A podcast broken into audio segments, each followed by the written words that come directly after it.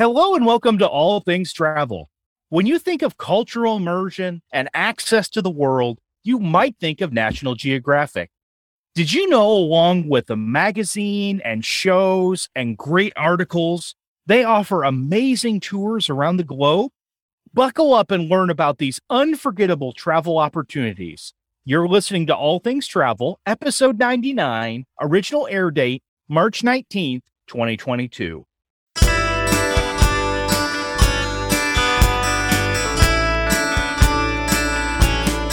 So, Shayne, did you grow up with the National Geographic magazines? Oh man, I remember one day we were my aunt was moving or something and she had this big box of National Geographic magazines and she says, "Hey Shayne, do you want these magazines?" And I look inside to see what it is and yes, I do want these magazines. And I don't know how long I spent just looking through Yeah. all the all those places in the world and reading about what goes on there. It was so to answer your question, yes. Yeah. No, my my mom was was an avid subscriber to National Geographic magazine and I remember looking through all those and one of my favorite parts was when a map was included in one of the issues cuz I grew up mm. loving maps. Yep. Big fan and you see the the photography and the pictures from around the world. I remember it being a part of my childhood. So that time you spent with the National Geographic magazines, when you think of the brand of National Geographic, what do you think about? a little bit of adventure, going Uh-huh. to places that a lot of people have never heard of, don't know about. A lot of education. You're learning about the lay of the land, the geography there, the weather there, and the climate.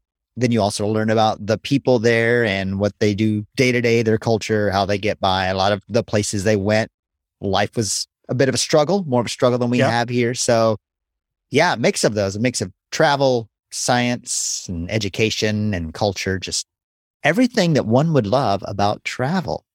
Yeah. And so, speaking of that, today we're going to talk about this really cool type of travel that I just learned about. And it has to do with National Geographic and it has to do with immersing yourself in a new culture. But first, Shayne, I want to know where in the world is All Things Travel?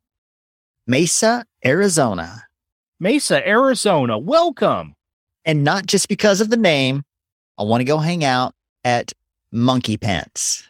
Monkey Pants. Yes. Yes. Yes. Just looks like a I really cool a bar. in your future. yes. I was looking at the pictures and just thought, even if it wasn't called Monkey Pants, I'd want to go there. But also because it's called Monkey Pants, I want to go there. well, I'm excited to uh, head to Mesa, Arizona with you and hang out with our new friend at Monkey Pants. And hey, Mesa, Arizona, reach out to Shayne or I on Facebook or via email. We have a uh, little thank you gift for being featured on the show today. And speaking of thank you, we do want to thank you for listening to the episode today. Hope you get a lot out of it. And be sure and subscribe to the show so that you automatically get it when it downloads next Wednesday. Well, Shayne, for 134 years, National Geographic has been impacting the way that we see the world. I did not realize that they had been around that long. That is extraordinary. Yeah, absolutely.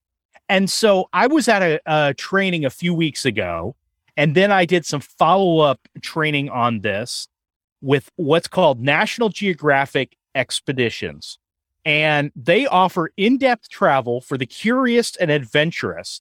And they have this focus on lifelong learning. Because when you think about National Geographic, just like you and I both said, it was a way to educate ourselves about the world around us. And so they have these completely immersive educational trips that also balance this sense of high level of service and amenities. Now, what type of trip does that sound like that we've talked a lot about on this show?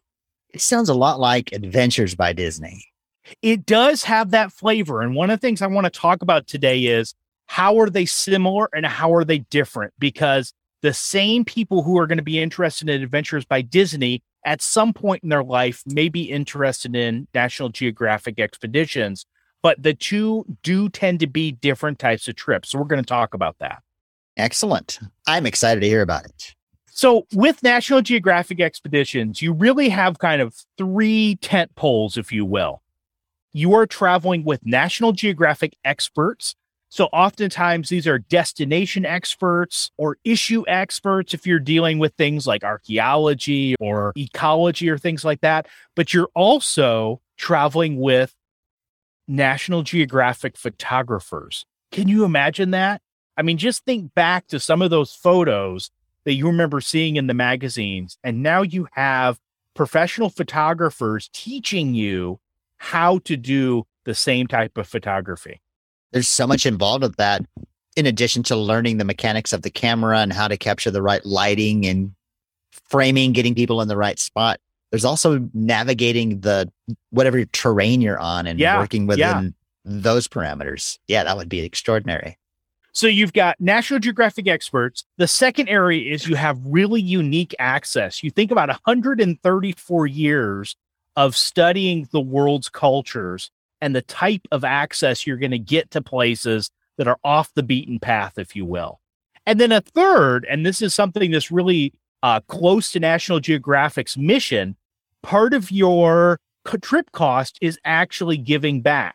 So you may be doing some service during your trip, or you may be providing uh, funding towards a certain initiative that impacts the place that you're going to be studying. So it's there's really this immersive feeling of not only being there, learning, but giving back as well.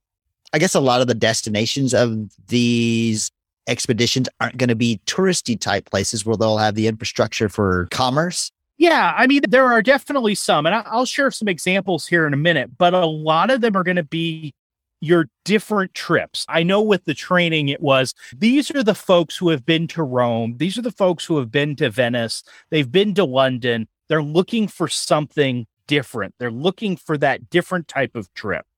So, for instance, with their signature land trips, because you can have land trips, you can have river cruises, you can be on the rails, on train trips, maybe even some hiking. One trip is the Holy Land, past, present, and future.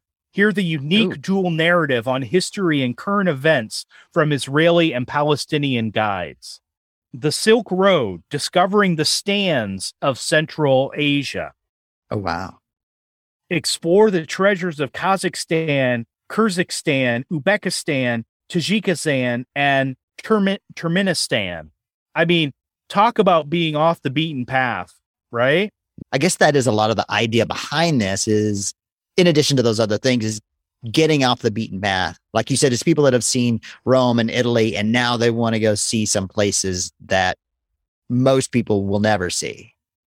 And I saved the best one here for last.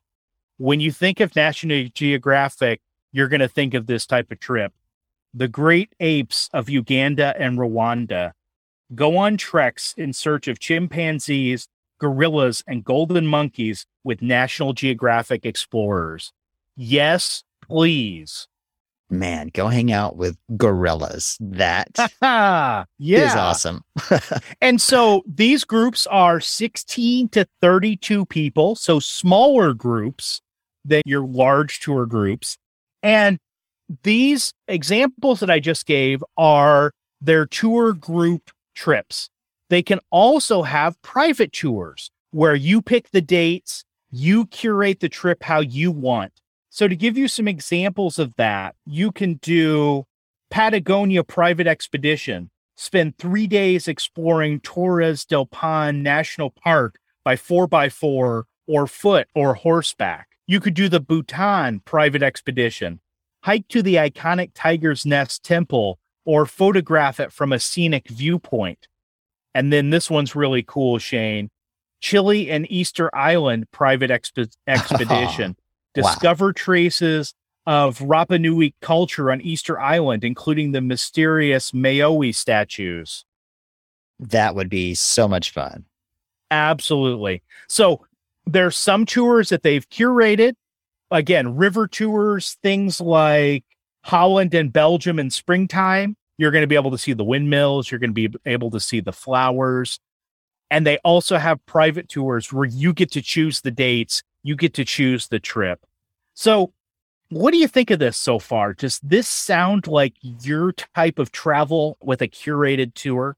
Me personally, yes, because that that's what I think of a lot when I think of traveling is seeing those less seen places, the ones you have to work a little bit to get through. Yeah. And I think it's interesting looking through the available itineraries is that you can search them by and take note of the activity level required Yep. for each one. Yep.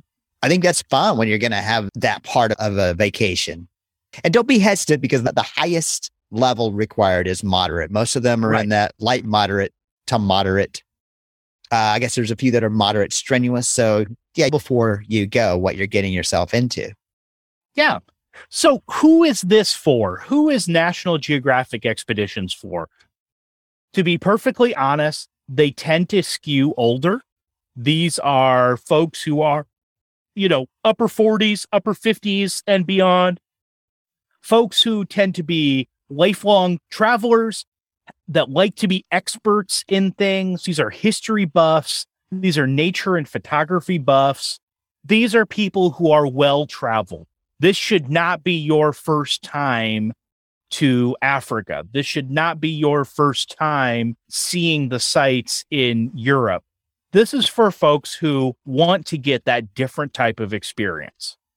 You know what I think though? Think I wouldn't be surprised if, like our friend Jennifer experienced on her Virgin Voyages cruise, where they said that when they had the idea for the Virgin Cruise Line that they thought it was going to appeal to a somewhat older crowd, like this 55 plus crowd. And then they found out that a lot of younger people are booking these because Yep. they're interested in this. I, I could easily see younger people like my kid and her friends. I could see them being interested in this and altering the trips at some point because of an influx of younger travelers. And I don't disagree with you about that. Absolutely. So let's compare what we know about Adventures by Disney with what I learned about National Geographic expeditions. So we know from talking about Adventures by Disney on this show before, it's about learning real world stories. It's focused on family fun, hassle free global adventure, and really creating those cherished memories with your family.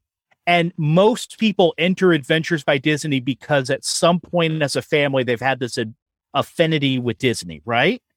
Well, National Geographic is a little different because for most of the people that they are attracting, these are adults, these are educated folks who want to travel and learn, and they have an affinity for National Geographic because of that.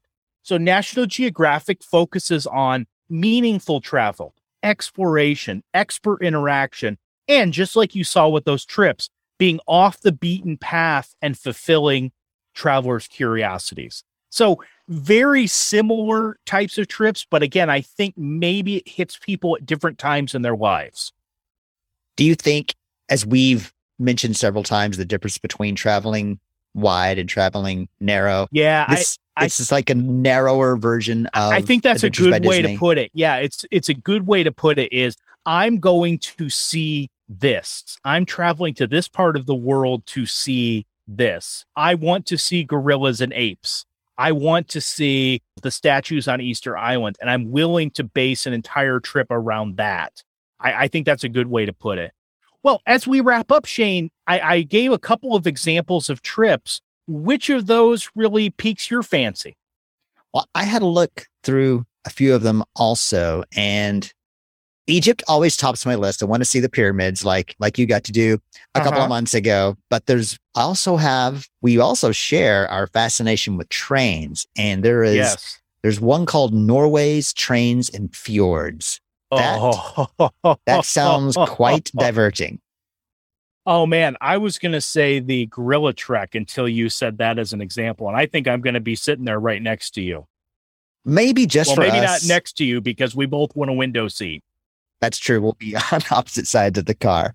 Maybe just for us, they'll bring in a couple of apes on our Norwegian train through the fjords. nice. Well, what do you think about these National Geographic expeditions? If this sounds like something that would appeal to you, we would love to help you plan your next vacation. Ryan and I are both travel advisors with Creating Magic Vacations. You can reach out to Ryan at Ryan, R Y A N, at creatingmagicvacations.com or to me, S H A Y N E, at creatingmagicvacations.com. Most families are confused and overwhelmed when they want to plan a vacation. We work with you to plan a trip perfect for your interests, which saves you time, money, and stress. Yeah, that would be extraordinary. I've So used the extraordinary first- so- twice. It's extraordinarily extraordinary.